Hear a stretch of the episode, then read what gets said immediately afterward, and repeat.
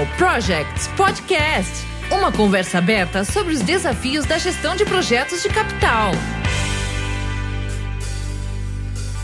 Then, after a long career of estimating and controls in various positions in companies, as I went along and then I started consulting 17 years ago, I, I found that the missing link in most estimates was not the base estimate. They were fine. It was the contingency uh, and the quantification of risk was terrible. and I had experience at IPA like you did and understood what the reality looked like. And so I kind of made it my mission to bring that knowledge to the general uh, industry. Hello, welcome to the Capital Projects podcast. I'm happy to be here to discuss the main challenges on capital projects and project management. And today I'm really honored to host this podcast with one of the most respected professionals on cost management, risk management, and project planning. I'm talking about Mr. John Hollmann. John is the author of the book called Project Risk Quantification and the lead author of AACE International's Total Cost Management Framework. And he's also the owner of Validation Estimating since 2005. He's an honorary life member of AACE International and the recipient of the Merit and Lifetime Achievement Award. So, in this episode, we'll talk about risk planning and risk quantification. I hope you enjoy this conversation on this topic that is so fundamental for project success. So, John, it's an honor to have you here. Thank you for getting the time to share a bit of your experience with the Capital Projects podcast community. Glad to be here and uh, glad to have the opportunity. Let's start by talking briefly about your career. How do you get involved with capital projects and then how you fall in love with risk management? Well, I'm an engineer. I worked in a uh, mining engineer for 10 years. Uh, then in the 1980s, the uh, economy went through a downturn, and I ended up in a nuclear waste project mm-hmm. uh, as a mining engineer, but then slowly started doing cost evaluations for the nuclear waste repository. Uh, then that project closed. Uh, that's kind of history in my past is things closing. but uh, uh, I have found a mentor who said I'd be a great cost engineer. So mm. I made a shift from engineering per se into estimating. Then, after a long career of estimating and controls in various positions in companies, as I went along and then I started consulting 17 years ago, I, I found that the missing link in most estimates was not the base estimate. They were fine. It was the contingency mm-hmm. uh, and the quantification of risk was terrible. and I had experience at IPA like you did and understood what the reality looked like. And so I kind of made it my mission to bring that knowledge to the general uh, industry. Uh, IPA is a little bit secretive and confidentiality. Uh, doesn't share a lot of that information, so uh, I made it kind of a uh, a mission to bring the general learnings to uh, my clients and everybody else. So. Fantastic. Uh, so you started really as a mining engineer working on underground mines and then to cost Yeah, I worked in coal mining and I was in underground coal. Uh, low seam, meaning that uh, it was only about a meter height. Mm. Uh, I was a ventilation engineer for a while to get all the uh, methane out of the mine. uh, then later became the corporate mine planning engineer. So I was involved in the overall uh, capital planning for. There were five coal mines for that particular company. Nice, nice. Uh, but like I said, then the coal industry collapsed in the 80s uh, mm-hmm. and ended up in nuclear waste, which was mining and salt. Uh, again, underground minings uh, of, of, salt for the purposes of the waste disposal. But uh, very interesting field, mm-hmm. uh, but quite different than cost engineering. uh, we're going to focus our conversation on, on capital projects and risk management. And why do these projects carry so much risk? What is the most difficult for teams to correctly identify those risks? As you said, usually you see that the base estimate has a good quality, but it's hard to predict what it comes, what is not in the, the spreadsheet. So, why is that so risky? Well, traditionally, the people doing the risk quantification were had an estimating mindset, uh, which is very deterministic, uh, and they have the bring to the table an illusion of control, meaning they feel like if we just list enough risk on a spreadsheet and put some numbers on it, we got it covered. And what was missing was the understanding that uncertainty does not derive from these risk events that we list and uh, these deterministic kind of viewpoint. It, uncertainty, as you know, results from the process of doing a project is uncertainty in every aspect of what it does. Uh, the the team abilities are uncertain. The level of definition is uncertain. Uh, the leadership is uncertain.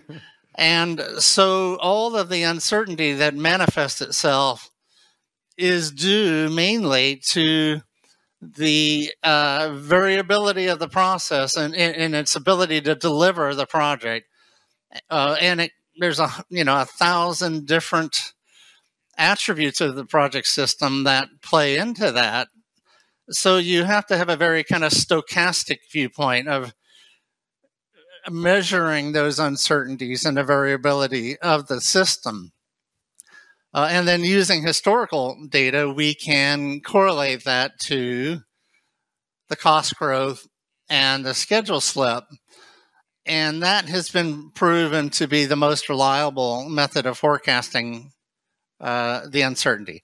Now, there are risk events like hurricanes and things that mm-hmm. you can anticipate. We have to get those on the table.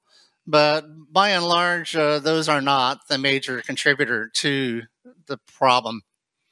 Uh, and then the other thing, every you know, a lot of ink has been printed about bias, but bias is just another attribute of the project system. Bias all across the board, from the leaders to the managers to the estimators there's bias everywhere. So I don't view bias as this overarching big thing. It's just another attribute of the system that we need to address directly. We need to rate the bias. We need to validate our estimates against history. Uh, and if you do that, it's it's uh, very manageable uh, and understandable. It's not a big black box, and and it's not a matter of strategic lying and so forth, even though that does happen. but by and large, bias is kind of a, it's just a, a, fact of life and it's fairly easy to quantify if you uh, address it directly. So most of it maybe uh, probably comes from the whole system. I mean, uh, you, you talk about in our book about the systemic risks uh, can you please please explain to us uh, what they are and why it's so important for the project team and executives to understand it? Yeah, systemic risk is actually a term that came out of the financial and economics community. It's a, it's an old term about the economic system, is the word it's used there, and I simply borrowed it to uh, address the project system. Uh, and the, the viewpoint you have to take is that uh, is a systems engineering kind of point of view mm-hmm. that conducting a project is nothing more than uh, just another system with people, organizations, systems, tools, the physical assets themselves. All of the parts and pieces make up the functional system. And so, if you kind of take that systems engineering, systems view, then uh, the challenge then is to understand the system, how all the parts and pieces integrate, and then understand where uncertainty can uh, enter the system. It can enter in each of the elements. It can enter the interconnections and the communication between the elements. All of those aspects of the system are uh, exposed to variation and uncertainty and error and all of that. So it's important to understand that in order, if you really want a reliable project uh, capital project system, you have to have a strong system. Mm-hmm. You have to work on the, identifying the process, documenting it, training it, training your people, and build up their capabilities and competencies. And all of that, it's very hard work. And that's the problem. Uh, it's not under the control of the project manager. So that's another key point is that the system is owned by the company or the organization. And so by and large, the business management is the owner of most project risk. They have to feel ownership, they have to be responsible. And if the project team is in trouble, the business has to be willing to expend resources and time to build up the team, make sure that it's robust, and, and to make sure there's training. So that's right off the bat. Uh, project teams are behind the eight ball as they often don't have support the the team members that they have come out of the organization. They may not have the capability. That's what they have to work with. Mm-hmm. And there's sometimes the the project manager's hands are tied. Now within the project, though, there is a project system and culture, and the project manager does have a lot of authority to bring in resources and so there's several levels uh, we have to understand what belongs to the business what belongs to the project manager uh, and make sure they each do their part to to tighten up and improve the system. Um, in the project world, uh, working against that, there's there's kind of a hero mentality of yeah type A personalities that believe that through their own strength and capability they can save the day, and you know that can work. You can have you know 18 people kind of take a weak system and still deliver. And this is a problem is because three times out of four, the strong team might be able to pull it off. But if you have a weak system, what happens is every third or fourth project is falling off the table. And from an owner perspective with a portfolio, if every fourth project is a failure, your system is a failure. Mm-hmm. So that's another understanding about the system is that yeah, you might have really great, strong project managers, some of them, uh, and you can really count on that. And you know, people can pull off a, a win. But uh, the, the idea for a portfolio and capital management is to make sure that nine out of ten are successful, not just three or four. And you know, when you have a mega project, you may only have in your career three or four mega projects. So they may have been successful, and you get the illusion that you're in control. But mm-hmm. you know what we know is every fourth or fifth mega project blows up, which destroys the entire portfolio's overall performance. So the whole idea is just to go back to the system and deliver consistently. Maybe not optimally, but if you can deliver nine out of 10 consistently with reasonable success, that's a whole lot better than three great projects and one utter failure that just blows up. You know, so that system view is uh, essential to understanding the risk equation.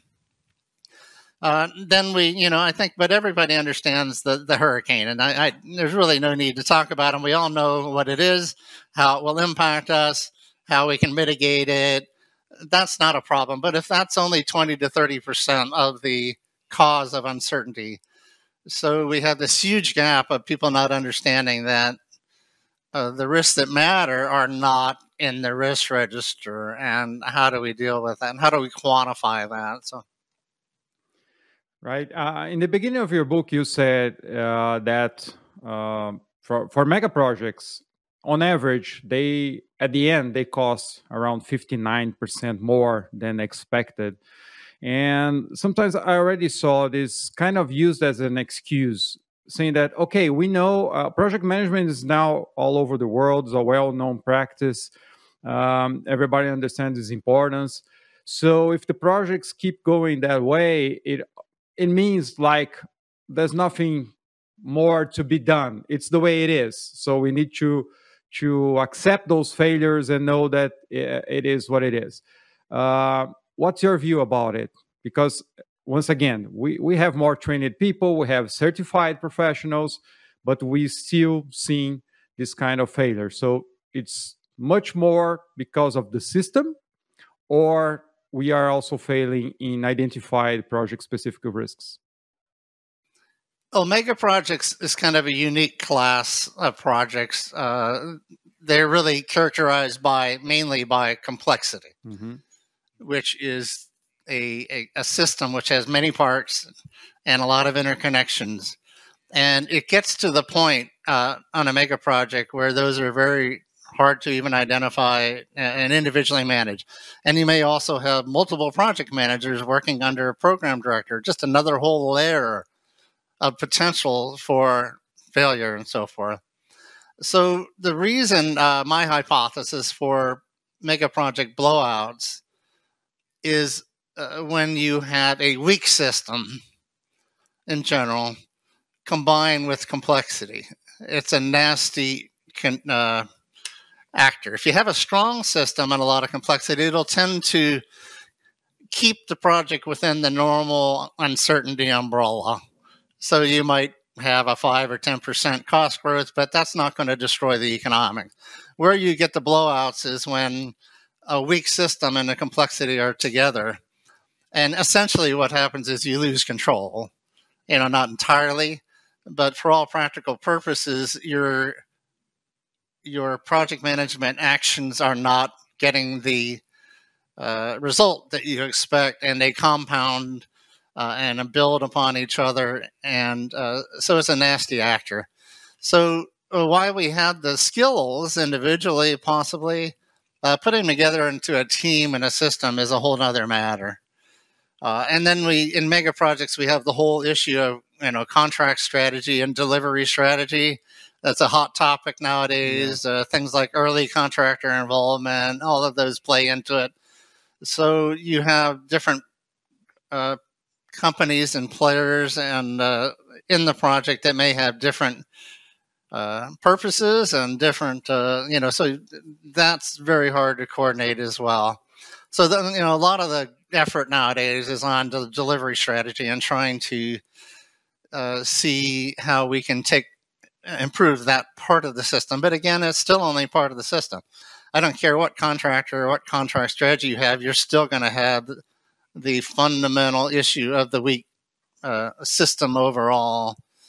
Uh, uh, and then we also have the thing that IPA and Ed Merrow has brought up a lot is uh, speed kills when you have a complex project that if you try to push the envelope, you're already weak. You're already on the edge of chaos. Mm-hmm. Uh, and when you try to accelerate the work, uh, you're just going to push it off the edge. It's going to be beyond the capability of the system to deliver, and then you're kind of you're tempting a blowout. So it's better to be consistent and reliable, uh, and to just do your homework and do everything correctly than to try to push the envelope uh, generally doesn't work. So all of those things combined end up with probably about one in seven mega projects blows out. And like I said, uh, they they end up in the newspaper, and uh, that even though it's only one in five, one in seven, it will destroy the economics of your capital investment program. So they make they're obviously a bone of contention.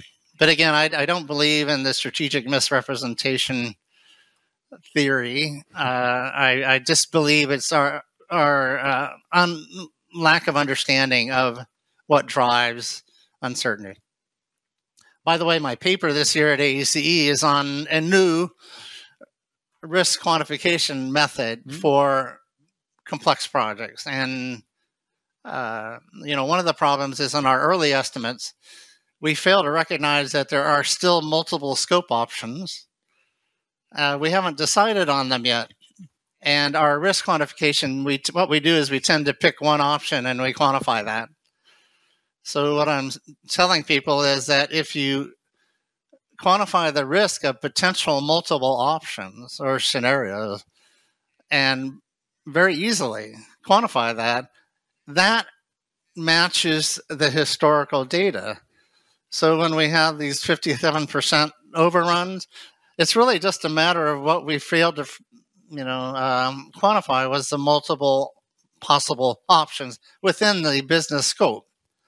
Mm. For hmm. example, the transportation project might have eight subway s- stations in the initial budget, and then they decide later to build a ninth. It's not a change in scope of the overall project. It's just that when they came up with the original number, they assumed eight stations, and it really was nine. That ninth one was always there. It's just that the base estimate didn't have it. So those are the types of things we need to quantify in the equation as well. We tend to fail to recognize the multiple options, uh, but also scenarios. The scenario uh, analysis can help. So anyway, that's where I'm headed now. Uh, my papers and uh, recommended practice will be about that type of uh, issue. Fantastic. Um, one thing that I, I see a lot, as you're saying, in the early stages of, of the project, uh, the executives try to advance as fast as possible. So you go to the FEL2, for example, without a clear direction, and then you end up finishing that phase without freezing or without a frozen scope.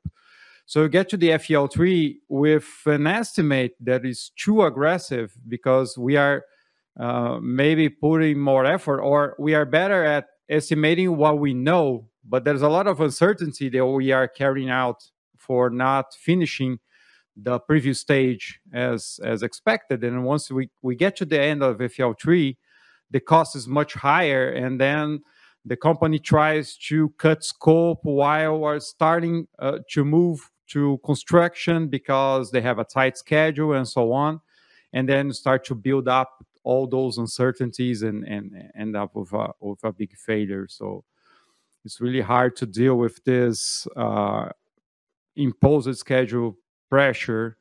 And um, maybe the the the, the the idea that you cannot miss the window of opportunity but you, you only can have a good project if you define well and then you jump right to execution in order to save time which is it's the the, the yeah worst. yeah and i uh i think an ipa i believe is headed down this road is the most important gate is the fel 2 gate or class 4 uh, called some people call it the select phase mm-hmm. Uh, now in uh, I think IPA on a lot of projects we call that de facto sanction because projects are rarely canceled after that phase. And if people don't take that FEL too seriously and really look at the options and uh, and pick the right solution, a lot of them jump right into one selection uh, without really looking at it, and then they they regret it later. Yeah. But anyway, yeah, a lot of uh, my emphasis is uh, to improve a project system is to make sure that that FEL two gate is taken very seriously, because once you're committed, you're committed. Uh, even though you haven't funded it fully, you're essentially very rarely back out. So the FEL two is is essential. Uh, and like you said, if it wasn't done well, then then all of the uh, surprises pop up at FEL three too late to do anything about them, really. Uh, and you're just behind the eight ball from there on, you know. So, uh, yeah, if you don't do your FEL two correctly, you're you're in trouble. Now, the other thing about FEL two that in the public domain, in the uh, uh, let's say transportation projects, that is when the first number is usually published mm-hmm. and taken to the legislature, and that's it's in the press. And the transportation sector is probably the worst at doing good scope definition at FEL two. uh, and they didn't actually, the transportation world didn't even have a phase gate systems until about 10 or 15 years ago. Mm-hmm. So they're very late to the game. So I think a lot of this uh, noise about transportation and other projects overrunning, they're really not overrunning. What it is is we're simply have really lousy FEL two estimates with very lousy risk quantification, under greatly underestimating. The project was always what it was. It's just that at that phase we didn't understand the scope and we didn't address the lack of scope definition in the risk funding. So if we just tighten up that ship back there it FEL two, uh, I think it would solve so many problems, you know, uh, both in general and as our profession. Uh, I think me and my peers uh, have a lot of blame to carry for not conveying that message and not uh, applying appropriate risk quantification at that early phase. You know, that deterministic mindset is kind of corrupting our practice. We are not estimators, you know, we are uh, risk analyst, which is a different different thing. It's kind of illusion that we know uh, how to quantify uncertainty, as you said in the beginning. All right, yeah, put them on a spreadsheet, throw some ranges on them, and there you go. It's like, no, that does. We know that does not work, and it's not an easy recommended practice because of that. Uh, but people keep doing it. Yeah, uh, uh I, we we can't seem to stop it. uh, you you use uh, the example of the hurricane. One thing that uh, I I heard uh, I hear a lot is that people are in doubt how to consider into the project those low probability risks which might have a huge impact because if you put it together with the estimate and uh, uh, in the contingency calculation consider the, the expected value as we do for most risks it will pollute the data because in, it probably will be zero or one. If it doesn't happen that's fine. If it happens it's it might be catastrophic. How the teams should address this kind of threat? Well, the standard process, and this is just should be a regular thing, is the low probability, high impact cannot be funded with contingency. Uh, contingency is a administrative concept, by the way. It's it's a number you pick, and it's a budget like any other. Uh, really is only useful for risks that have nominal impacts. Usually, a continuous nature. Productivity is a little good or bad. The weather is good or bad fairly nominal individually. So when you have a low probability, high impact risk, uh, contingency is simply not capable of funding it. Uh, so you have to have uh, management reserves, specific reserves established for each of those uh, identified risks. So if it's a hurricane or, or whatever it is, uh, that you quantify the impact of it, and then each one of them is a decision in its own right. The uh, if this risk occurs, the response, the action that the team takes to fix it, will be a business change. Yeah. So that's not even for us to decide. So what we we have to do as analysts is identify those that big hitters, lay them out for the business, and say one by one if this risk occurs, uh, here's what would happen. Uh, and you have to decide do you want to fund it or not? There's really nothing in between. you yeah. fund it or you don't. Uh, and we're going to document why we decided that.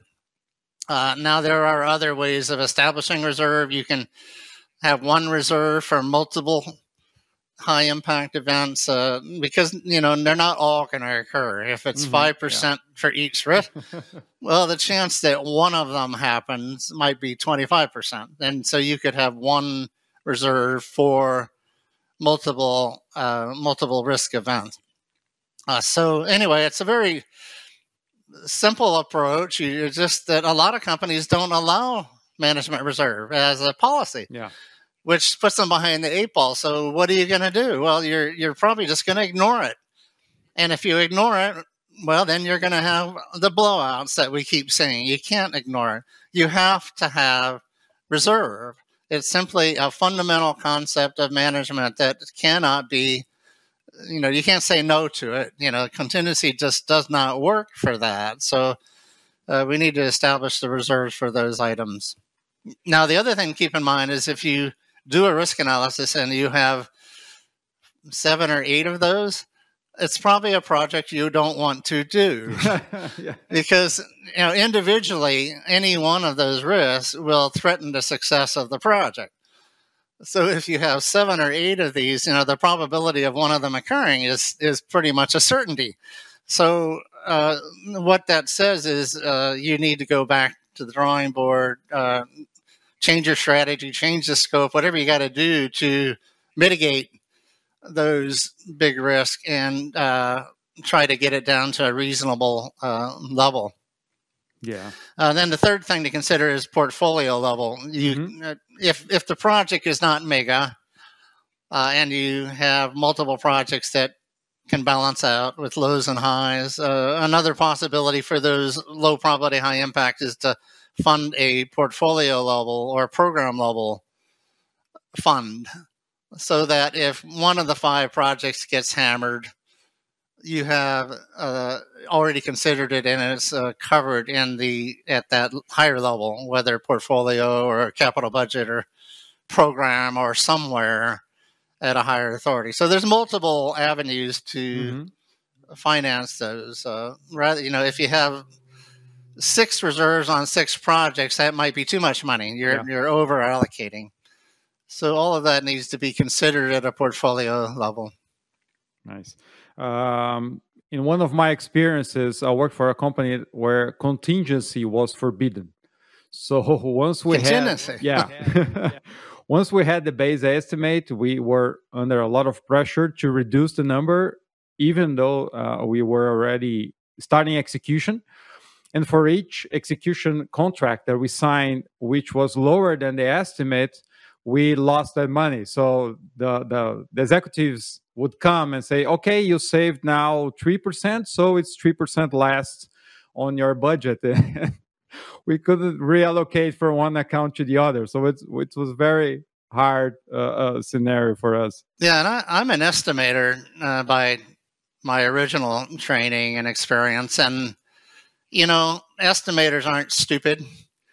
And if they're going to get punished for overruns and the management does not allow contingency, I'm gonna I'm gonna make that problem go away. Yeah. All my estimates are gonna have ten percent built into them, and you will not know because I know more about the estimate than you do, and I can find a hundred different ways to pad and other. So, and that happens. That is actually the uh, predominant behavior mm-hmm. in what we call predictable cultures, where management doesn't like contingency. They think it's uh, fluff or waste.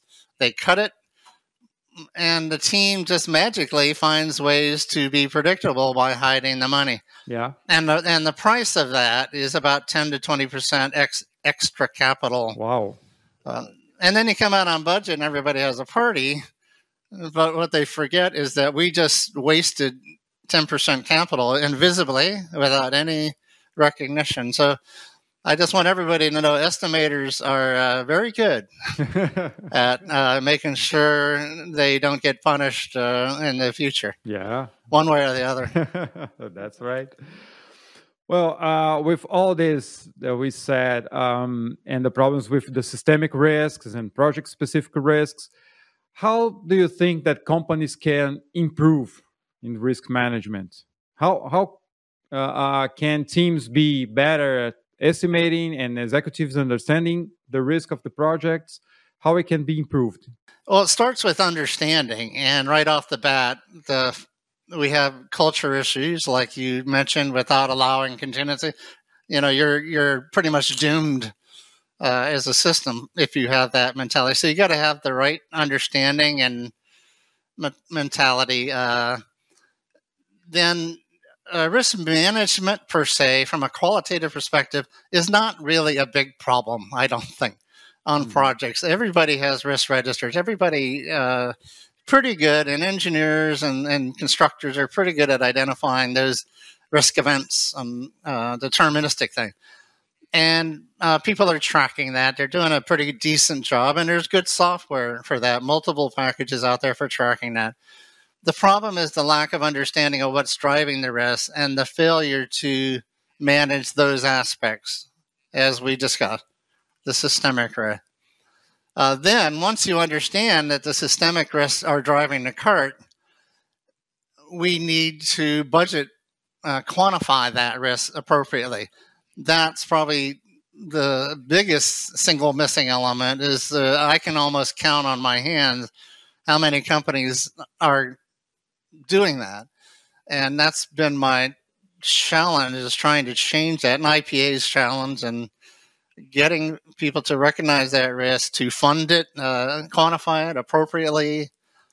Uh, once you do that, I think once you have it quantified appropriately, uh, the risk management process, the change management process, will will uh, will do its job uh, reasonably effectively. So I think it's really the matter of just we're really back in the dark ages still of understanding risk, and there's a lot of old thinking and misconceptions and uh, legacy uh, that go back before either of us started uh, that simply cannot seem to kill them off.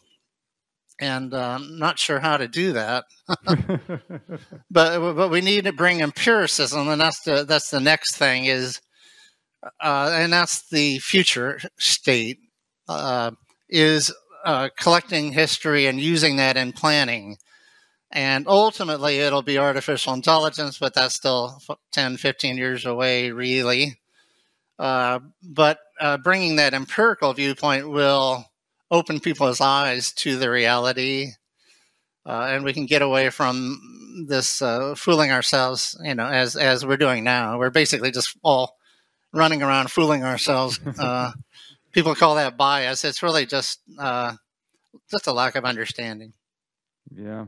And uh, you you talked about collecting history. Are you seeing companies more prone to do that at the end of the projects and come back with the data and explore a little bit more the causes of the failures and the problems? Because I'm not seeing that that much. And I also uh, another part that I think it's really important, and it's it's missing in many companies that okay, you know that your budget um, was your final cost was much more than your budget, and your schedule had a Uh, a high delay. So, but what about operability? You just delivered a plan that is not operating well, and this will hurt the business much more.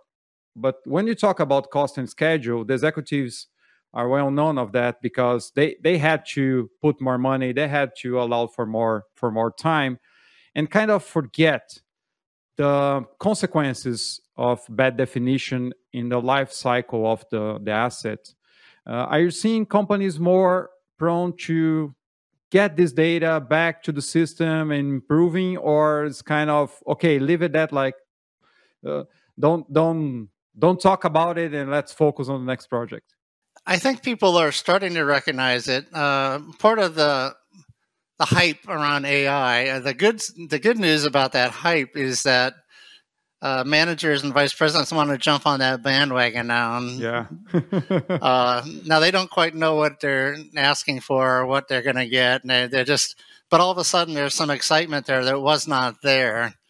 Uh, but the reality is, AI is not going to really help most of us for for for many years. Uh, I do see more companies uh, trying to build a database into their system and their planning, but it's still very small. Uh, the good news is 10 years ago, there was really no commercial software that could do what we need to do for project historical databases. And right now, there, there are at least three commercial viable systems that that was a roadblock 10 years ago that's not there now. You can go on the street and get a tool that does things like normalization. Mm-hmm. That's kind of a mm. painful thing to do, but mm-hmm. but now the tools have that capability built in.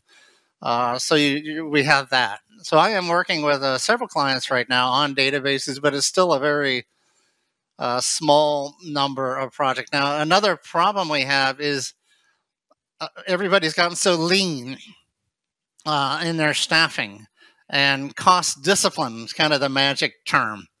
And what's happened is uh, the staffs have become so minimal that uh, database development, when people look into it, takes time and resources. Yeah. There is no easy way because you have to have strong structure and you have to have discipline in your controls and your closeout. And you, all of those things take time and people and skills. And what, what I found at most of my clients is they are so lean that they are working with uh, contracted staff. They're uh, they have turnover. Mm-hmm. Nobody stays in a job more than two years. There's no continuity. Uh, all of those work against having uh, a database and using it and building on it, uh, the number of companies that have what I call stick to itiveness is very low. You know, I, the other thing I joke about a little bit is I call the half life of vice president. uh, you know, vice presidents come in and they have all these new ideas and they start a database effort.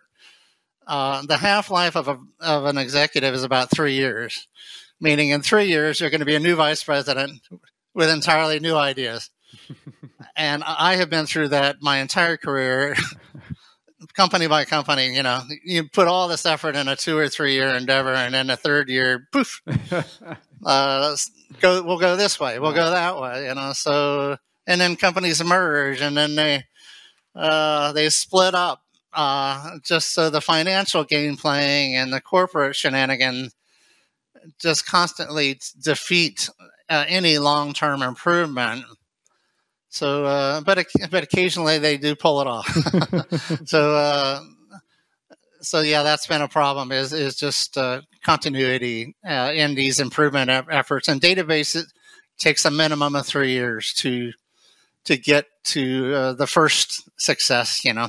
Yeah, you know that three years um, for some of the the companies I know is an eternity for executives. So sometimes it's half that. Uh, yep. Which was your best experience working with a company or with a project and seeing they they, they improve their practices? What was the most special thing about it? Yeah, and uh, you know, I probably shouldn't name names or whatever, but uh, when I started consulting, one of my first clients was uh, Enbridge Pipeline which is you know the North Americans I think biggest transportation oil and gas uh, company, and they wanted to improve their system. They came in with a system viewpoint. Uh, they had learned the lessons from IPA and others, and they started tackling all the weak points in their system, whether it was estimating, controls, structure, databases, risk quantification. Mm. Uh, and the other part is that they had continuity uh, because it was a quasi-regulated uh, industry. They had a little more stability than maybe some private companies might have. Uh, plus, the uh, oil and gas business was growing at the time, so they kept at it, uh, project by project, and implementing those improvements. So it was, uh, you know, hugely rewarding to see them implement all these tools, and it paid off. So, and they actually, uh, Enbridge published a paper in 2016, I believe, showing the improvements over time. It's really the only uh, longitudinal study I've seen of nice. the value of cost engineering. If you apply all of the good recommended practices that we say, does it work? Well, the answer from their paper was yes. So I was, uh, I really wanted them to write that paper because there really was nothing documented of, you know, of a continual improvement process. Uh, and I don't know where they're at now. I haven't really done much with them in the last five years or so, but uh, that was, you know, hugely rewarding. I felt like I could retire in peace. uh, so, look, it does work just apply the practices as they're written, uh, put resources on them, stick to it, and it will pay off. Uh, and that was, uh, you know, just really rewarding for me. That's great. That's great. It shows that hard work and discipline pays off. That's nice. Yeah. So anybody, I think things turned went downhill in the oil business. So heaven forbid, I don't know where they're at, but uh, hopefully it's still good. Um, I had uh, one experience, one client that I knew. Uh, I had a, a, friend working there, and they started a very small PMO, and they kept growing for years and years and years because the company was seeing the value of it. It was really changing the practices and was much better in planning. And then once they lost a big contract, what they done in the next week was uh, firing the entire team, the entire PMO team. And then two months after that, they got a big contract once again, and they they were hiring new people to start it over. So uh, it was a rupture. It, it just uh, finished all the work that was done, and you know, once you change people, you have the processes, you have the procedures, but it makes a lot of difference when you can't keep the same people working. Yeah, it's a fact of life. You know, it's just hard to. Uh, you just hope uh, you'll be able to ride the wave uh, long enough. Uh, uh, most people's careers, you know, they're going to have one or two of those kind of successes. But I always tell people, young people, you know, just if you find yourself in a bad situation, you know, go find a better one uh, because yeah, they're probably not going to get better on their own. Uh, just waiting uh, for it to happen, but yeah, uh, that's another problem with mega projects. Is a mega project itself is almost like a small company. Yes, you know they last for five to seven years, and uh, people make a career out of them almost, and uh, so uh, that's an, a case where if you get started on the right foot, you know, you can watch a strong system succeed. Mm-hmm. But then after seven years, you're done, and then poof, you're on the next project, which is so it it can be frustrating to to be on a successful mega project, and then you move over to the next one, and it's it's like the Keystone Cops, you know. Uh, but uh, this the the fun of a project career is you will see uh, you'll get to go through this three or four or five times. Yeah, uh, over time. and um, getting on uh, this this topic, uh, which advice you can give to those professionals who are willing to develop themselves in risk management, in project planning, or those who are already managing projects but want to be able to manage much larger larger projects and increase their their success rate? Well, I mean, everybody needs to take responsibility for their own career. Uh, like I said, we have all these. You're going to change jobs, you know, eight times, and you're going to be on many, many projects and multiple companies. Uh, nobody's going to take responsibility for your training, you know. So that's why I've been very active in AACE International. So I always recommend people be active. I mean, not just join, but participate in the developments and the developing practices and, and presenting papers. And that's where you're going to get, for your own personal career, the bang for the buck. Uh, now, if your your company gives you training, great, you know, but you can't really count on on that.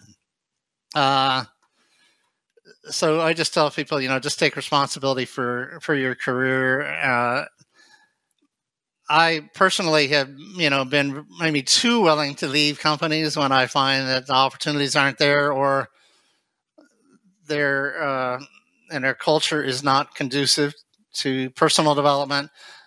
Don't wait it out. Yeah, move. You know, and uh, that can be very hard. I mean, everybody's got families and things, you know, but uh, uh just hoping your company is going to to pull carry you along. Uh, you know, occasionally you can be a. Some of the megas are, are very good career companies, uh, but I think it's getting very rare now to find one company you can have a 35 year career. Mm-hmm. Uh, so anyway, just expect to to change and move, and just keep your eye on the ball of improvement, improve, improve constantly. Another example is like at AACE, I write a paper every year, at least one, and I do it very consciously. I write papers on topics I don't understand. Mm. And people think that's kind of backwards. You know, it's like, well, I have to get 10 years experience before I write a paper. It's like, no, find something that's interesting that you don't quite grasp or you don't, you want more understanding uh, once you commit to the paper, then you have to study it and read and mm. start synthesizing the ideas in your head. Uh, so, you know, that's been, you know, last 25 years. Every time I write a paper, it's on something I want to be better at.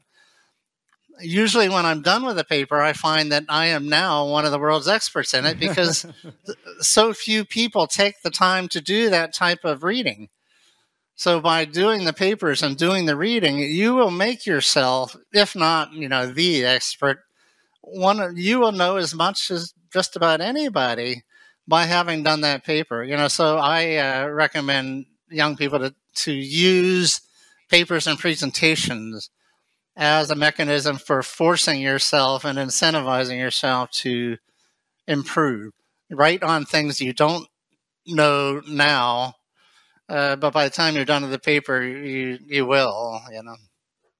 That's a great strategy. I like that, John.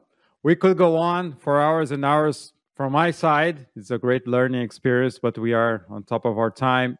I would just like to thank you again for getting the time to share a bit of your experience here with the Capital Projects podcast community. It's a really nice conversation. I, I I'm sure our community will like it. And so, once again, thank you for taking time in your busy agenda to talk with us. Uh, thank you for the opportunity. And I know it takes a lot of work and time on your part to put these together. So it's a credit to you. So I really appreciate uh, what you're doing here. Thank you. I hope you enjoyed this conversation as much as I did. As I said, I really admire John's work on risk management and cost engineering, and have this opportunity to talk with here with him here uh, was a big honor.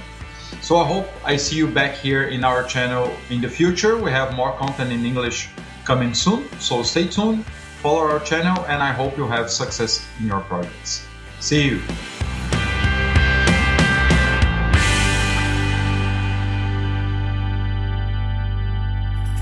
Uma produção, voz e conteúdo.